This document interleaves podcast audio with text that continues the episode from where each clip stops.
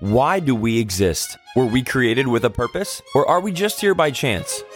What are we to believe about life, faith, and worldview? Welcome to the Universe Next Door, focusing on answers to the questions we all consider. The Universe Next Door is supported by the C.S. Lewis Society, Trinity College of Florida, and supported by gifts from listeners just like you.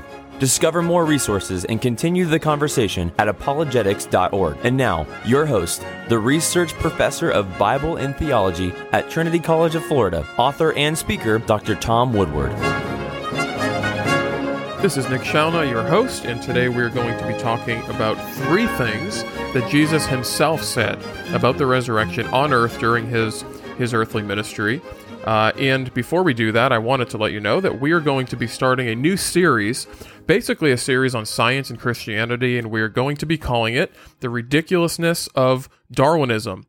Um, so, anything you've heard about Darwinism, we're going to try our best to cover. We're going to tell you pretty directly why it isn't true, both from a theistic standpoint and from a scientific standpoint. We're going to focus on both of those things, and it's going to be a lot of fun. We're going to bring on some really, really intelligent people, uh, some top scientists. In fact, we're going to have David Berlinski, among a number of others. So, this is just going to be an awesome series, and it's a really good series to share with your friends and family because most people know what the theory of evolution is. Um, they know what Darwinism is, and they've been impacted by it in some way, shape, or form. So uh, we're looking forward to that. And as we wrap up the Resurrection series, um, go back and check out our interview that we just did with Dr. Gary Habermas, the, the world's leading expert in the area of the resurrection. It was a lot of fun. Um, and then the episode we did with Dr. Mike Licona as well. And we did a whole bunch of topics through this series. Uh, I was just on the Ravel podcast the other day, if you want to check that out. But, you know, one of the things I said was that when we started this resurrection series, I know there's tons of evidence, but I figured, okay, we can do like three or four episodes or something like that. And it's it's ended up being more than twice that because once I started really diving into the resurrection, it's like the evidence is overwhelming. Um, I think we're on episode what nine or ten right now. We're going to be wrapping it up, but um, I feel like we barely scratched the surface. It is overwhelming. Um, in fact, Gary Habermas, who we had uh, interviewed for part of this series, he's already written several books on the resurrection, and he right now is putting out a 1,500 page book that he's working on getting published uh, as we speak. And so it really is like the most incredible event in history, and it has so much significance. Uh, go back and listen to the first episode we did on this series for why the resurrection matters, but uh, it it will change your life. It is really truly one of the most amazing things that we can possibly study, and the evidence just grows more and more the more that we uh, look into it. So I hope I hope you've enjoyed the series as much as we have, and as much as I've had. Uh, it, it's just been it's been really cool. It's been a lot of fun. So um, so yeah, share the universe next door with somebody. That's the best way for us to grow. So, as I said, today we are going to be talking about three things that Jesus himself said about the resurrection on earth. Um, and the first one that we're going to start with is one of my personal favorites. I use it all the time. You'll, you'll probably, uh, if you've listened to some of our episodes in the past, you've probably noticed me referencing this because it's such a powerful uh, chapter of the Bible and it's such a powerful concept that we're going to see here. Uh, but we're first going to look at John chapter 2, and we're specifically going to focus on uh, verses 18 through 22. Uh, and, and what I'm about to read is in response to Jesus clearing out the temple and turning over the money changers' uh, tables. And this is a story that we're probably all familiar with. Many of us, even if we haven't read the Bible, we've probably heard the stories about Jesus flipping the tables and so on and so forth. Of course, there's a lot of misunderstanding about this passage, as there is with basically any passage taken out of context. But uh, just a little background here. The issue is not necessarily is that there were being sacrifices sold. That's the only way that people could really obtain them. But the issue was that they were being sold in the area, set apart for the Gentiles to worship. In fact, there's two different words uh, used for temple here if you go back to the Greek. And so this was the only area that the Gentiles were permitted to worship. And so their worship was being disrupted by the sale of these animal sacrifices. Uh, now, you'll also notice if you have studied the Gospels that in the Synoptic Gospels, Matthew, Mark, and Luke, uh, this event is placed at the beginning of Holy Week, Holy Week, before the crucifixion of Christ, or in other words, the Passion. Uh, now, there are some that suggest that Jesus had cleared out the temple twice, and I, I think somebody could make that argument, and I'd be more than willing to listen. I've I've looked into it myself, but uh, I personally agree with many who say that John, the Apostle John, had actually placed this event toward the beginning of his gospel, not to change the chronology or when the event took place, but to highlight a specific purpose in this event. Now, personally, I think the purpose he's highlighting is that he goes from the first miracle of Jesus, the water and the wine, and then he kind of mentions as we're going to see in this text here, the Jews asking him for a miracle, for a sign. So um, I think that he's doing it to highlight the uh, a specific part of the event, not necessarily to, to change the order of it or to say, actually, I disagree with M- Matthew, Mark, and Luke. Uh, I think that this event was supposed to be placed here in Jesus' ministry. I don't think that's what he's doing. I think he's highlighting a specific purpose in this event. Uh, and in fact, there are compositional note or textbooks. Uh, I'm so used to saying notebooks from from when I was a kid at school. We used to use compositional notebooks. I don't know if they still do, uh, but there are composition textbooks and ancient Greco-Roman biographies from the time period of the Bible, where it is taught that these sort of uh, replacing of stories to highlight their significance is permitted. It's something that was permitted when they were writing ancient biographies. And so the ancient Greco Roman biographers of the time, and those are the only biographies available because the Jews were not writing biographies, except for uh, Josephus wrote an autobiography, and, and um, they were they're very scarce. There there were hardly any from the time, but um, so ancient Greco-Roman biographers would do this because their concern was not necessarily with minute details uh, or always with the chronology of the event, but rather with highlighting or spotlighting the main character being written about. Another example we see is um, toward the end of John, where Mary Magdalene is at the tomb, but nowhere does it say only Mary Magdalene went.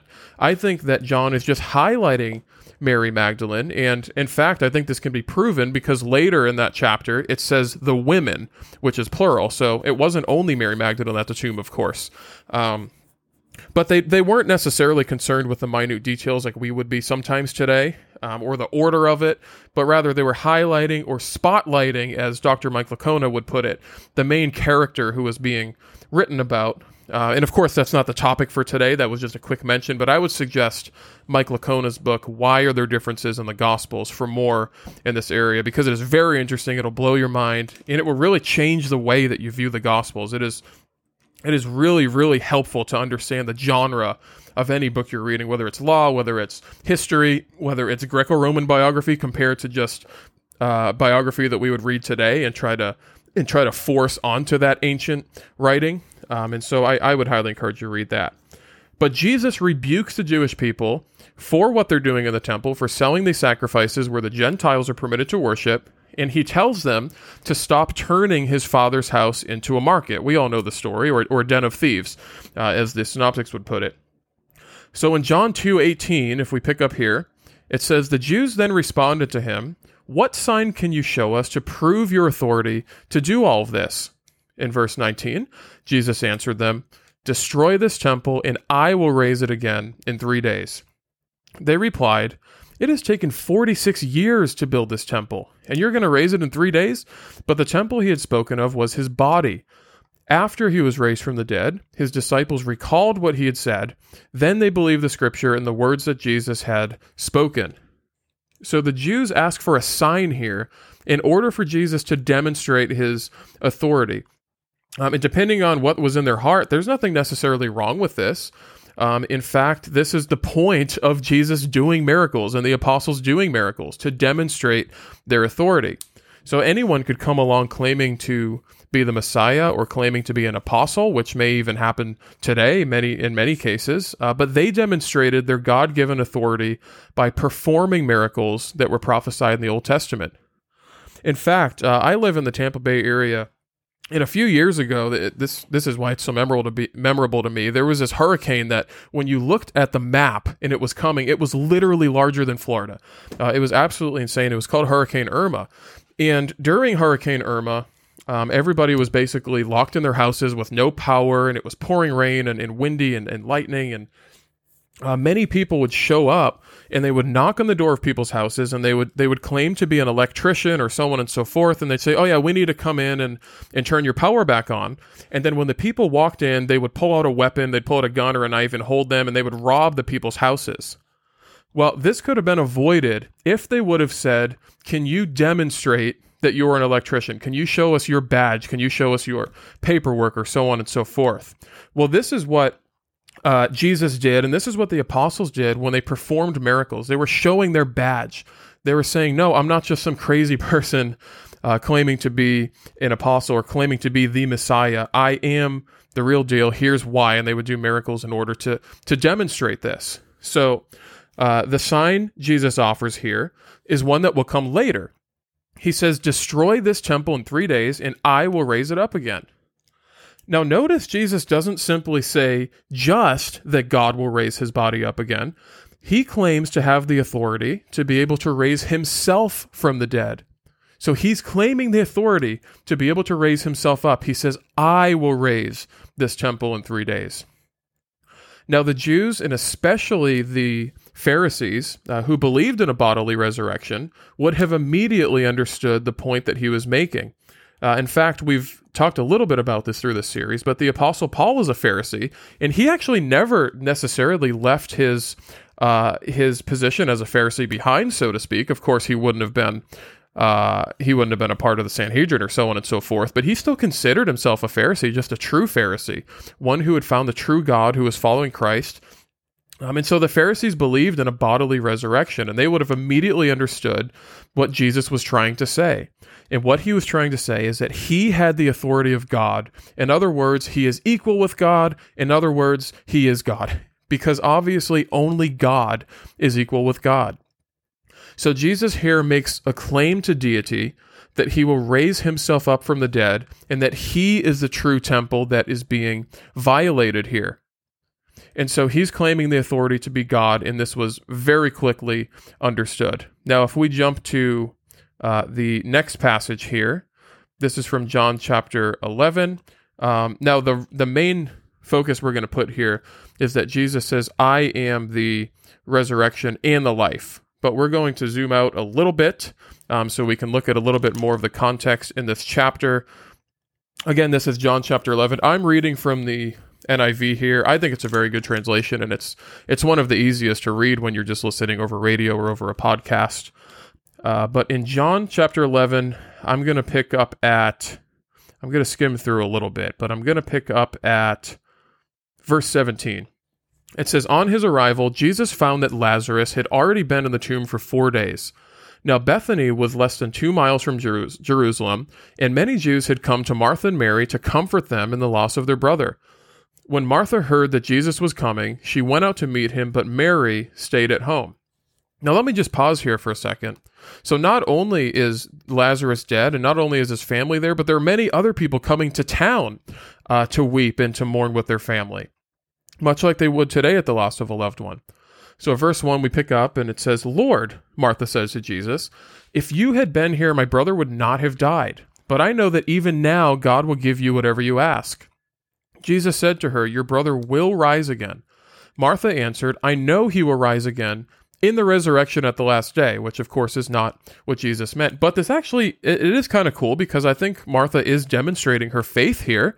Clearly, she believed that Jesus is one with the Father and he'd have whatever he asked as he taught them. Uh, clearly, she believed in the physical resurrection and the judgment on the last the last day. So he picks up in verse twenty five. Uh, Jesus said to her, "I am the resurrection and the life." The one who believes in me will live even though they die, and whoever lives by believing in me will never die. Do you believe this? Now, this is one of seven uh, of Jesus' I am statements in the book of John.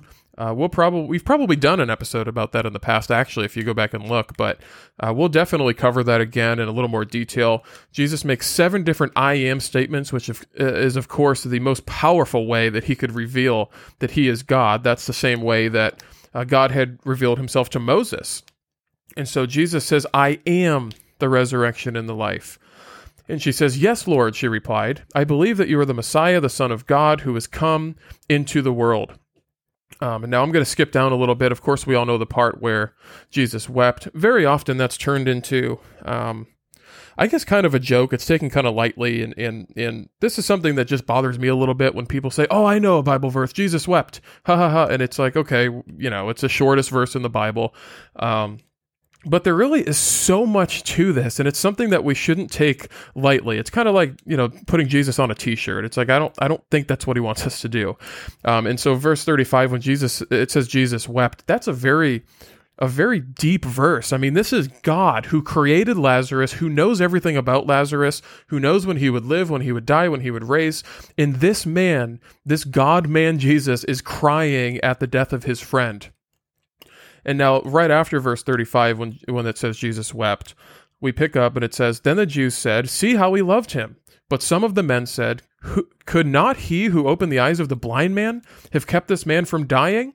And whether they're act- asking this in a contemptuous way or whether they're just mourning, and uh, we don't know. No, scripture doesn't tell us that. But in verse 38, it says, Jesus, once more deeply moved, came to the tomb. It was a cave with a stone laid across the entrance. Take away the stone, he said. But Lord, said Martha, the sister of the dead man, by this time there's a bad odor, for he has been there for four days. Then Jesus said, Did I not tell you that if you believe, you will see the glory of God? So they took away the stone. Then Jesus looked up and said, Father, I thank you that you have heard me. I knew that you always hear me, but I said this for the benefit of the people standing here, that they may believe that you sent me. When he said this, Jesus called in a loud voice, Lazarus, come out. The dead the dead man came out, his hands and his feet wrapped with strips of linen and a cloth around his face. and Jesus said to them, Take off the grave clothes and let him go. So we see this story where people are mourning, families coming to town to see this, and so many people would have witnessed this. And Jesus raises Lazarus from the dead by his own authority. Um, as God, as one with the Father, as we see in John chapter 5. And that's a very helpful chapter, by the way, for understanding the book of John and the character of Jesus. But we both see, number one, the reason for this happening to glorify God. That's what verse 40 tells us. And number two, Jesus claims here that he is the resurrection and the life, that he is the one responsible for this. He is the one with the authority to raise from the dead, and he's the one who will raise us from the dead. Um, and so notice that Martha says, if you had been here, this wouldn't have happened. Now, what's interesting, and this is kind of just, I guess, nitpicking, but the fact is, Jesus was there because God is omnipresent. God is everywhere at one time. That's, of course, one of the attributes we believe about God, that he was, in fact, there, even though, in, in a certain sense, even though they didn't know he was there. So Jesus is omnipresent. Uh, in that, and that statement follows Martha's statement that the resurrection would be on the last day. And of course, um, Jesus doesn't rebuke her faith here, but he says, No, I am the resurrection. So he is the source of both. He is the source of life and death. He is the source of the resurrection, and he is the one with the authority to do this. I am the resurrection. So he's claiming divine nature by saying he is the life. He doesn't just say he has a life, but he says, I am the life. So he's claiming divine nature here. Um, and we experience the resurrection life because Christ did. That's one of the gifts that we get, and that's one of the things we're trying to, uh, I guess, emphasize throughout this resurrection series, defending the resurrection, is that we are the recipients of this. Christ raised so that we could raise, so that we could come with him um, and be brought to glory and be in the presence of God forever. So Jesus demonstrates that he is the resurrection, he is the life, and he demonstrates this and brings glory to God by raising Lazarus from the dead. And he asks, Do you believe this? Now, that's a question that we shouldn't just skip over. this is a question that we all have to ask ourselves. Do we really believe this is true? Do we believe that Jesus has the ability to pay for our sins and to raise us from the dead? That he alone has that authority? Now, for the last verse of what Jesus said, and by the way, this is not an extensive list. I just picked the three that I find to be the most powerful and that I would like to start with. Um, I would really like to do a maybe an episode down the road on everything Jesus had ever said on the resurrection on earth, uh, which would be really cool. But for now, these are the main three we're going to focus on. And the third one is from Luke uh, nine twenty two. And Jesus says, The Son of Man must suffer many things and be rejected by the elders, the chief priests, and the teachers of the law, uh, and he must be killed and on the third day be raised to life. Now, this is in the same chapter um, where we see Peter saying, You are the Messiah, when Jesus says, Who do you say I am? and it's followed by the transfiguration. Now, I wanted to quickly read because C.S. Lewis had done a uh, this isn't a commentary on the book of Luke, but he had commented on this passage because of a writing by Rudolf Bultmann, who you've also heard us talk about. He was a liberal theologian. Um, and so Lewis commenting on this passage says, Here from Bultmann's theology of the New Testament is another. Observe in what unassimilated fashion the prediction of the parousia follows upon the prediction of the passion. Now, parousia is just a word that means second coming. And of course, the passion is, you know, what would happen to Jesus, that he would suffer many things and be killed. And so Bultmann makes the charge um, that it's it's unassimilated. It's an un- unassimilated fashion that the prediction of the parousia or the second coming follows upon the prediction of the passion. What can he mean? Lewis says unassimilated. Bultmann believes that prediction of the parousia are older than those of the passion. He therefore wants to believe, and no doubt does believe, that when they occur in the same passage, some discrepancy or unassimilation must be perceptible between them. But surely he foists this on the text with shocking lack of perception. Peter has confessed Jesus to be the anointed one. That flash of glory is hardly over before the dark prophecy begins that the Son of Man must suffer and die. Then this contrast is repeated. Peter, raised for a moment by his confession, makes his false step. The crushing rebuff, Get thee behind me, follows. Then across that momentary ruin, which Peter, as so often, becomes, the voice of the Master turning to the crowd generalizes the moral. All his followers must take up the cross. This avoidance of suffering, this self preservation, is not what life is really about. Then, more definitely still, the summons to martyrdom. You must stand to your tackling. If you disown Christ here and now, he will disown you later logically, emotionally, imaginatively, the sequence is perfect. And this is my favorite line of this whole thing. Only a Bultmann could think otherwise. So that's kind of C.S. Lewis's, um, I would say, anger slash uh, sarcasm slash at the same time pointing out the beautiful unfolding of this passage and how God designed it to be such a wonderful thing. You couldn't have imagined it any better. You can't feel it any better. Um, it, you can't logically think of the sequence any better. It's just perfect. The way that God structures this chapter, Luke chapter 9, is just perfect. But so Jesus tells his uh, apostles that the Son of Man would have to suffer many things. He would be rejected by the people who are supposed to understand him the best, the elders, chief priests, and teachers of the law, and he would be killed, but then raised to life on the third day, therefore predicting the resurrection yet another time. And again, this is not an exhaustive list. These are just a few, the three that I wanted to start with here. Um, but what a wonderful chapter Luke chapter 9 is, and, and what a wonderful concept that our Savior had predicted, prophesied so many times that he would raise from the dead, and he fulfilled um, the fact that this would happen. Now, before we uh, close this episode and before we close the, I guess, the series here, I mean, of course, we're going to touch on this later, but this will be the last of the resurrection series for now as we start our ridiculous ridiculousness of Darwinism series which is going to be a lot of fun. Make sure you come back for that. Um, I just wanted to answer a quick question or a quick ob- objection that we had um, heard from a listener. And basically, it was uh, why does it say Jesus died on the third day if three full days didn't pass? Um, there are a few different answers for this. One of them, now, this isn't my personal view, but there are some Messianic Jewish people who believed he was actually crucified on Thursday. Now, as I said, I don't hold this view because I haven't seen enough evidence for it, though I, I, I would like to look more into it at some point.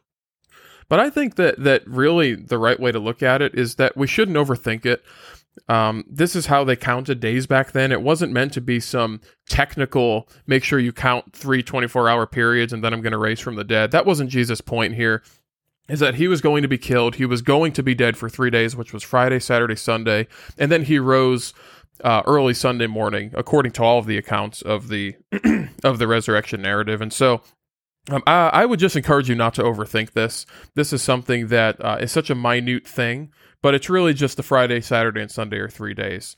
Uh, and and as we had said, we're still giving out the book, The Case for the Resurrection of Jesus by Gary Habermas and Mike Licona.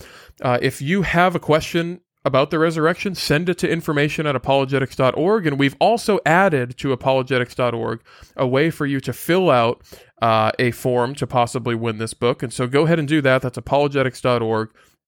And if you're listening over radio, make sure you subscribe to the Universe Next Door podcast. You're going to find a lot of uh, content that's not there on the radio because we only have so much time on the radio where we're on the podcast all the time. So subscribe to the Universe Next Door podcast. Well, thank you so much for listening. We'll see you back here next time on the Universe Next Door.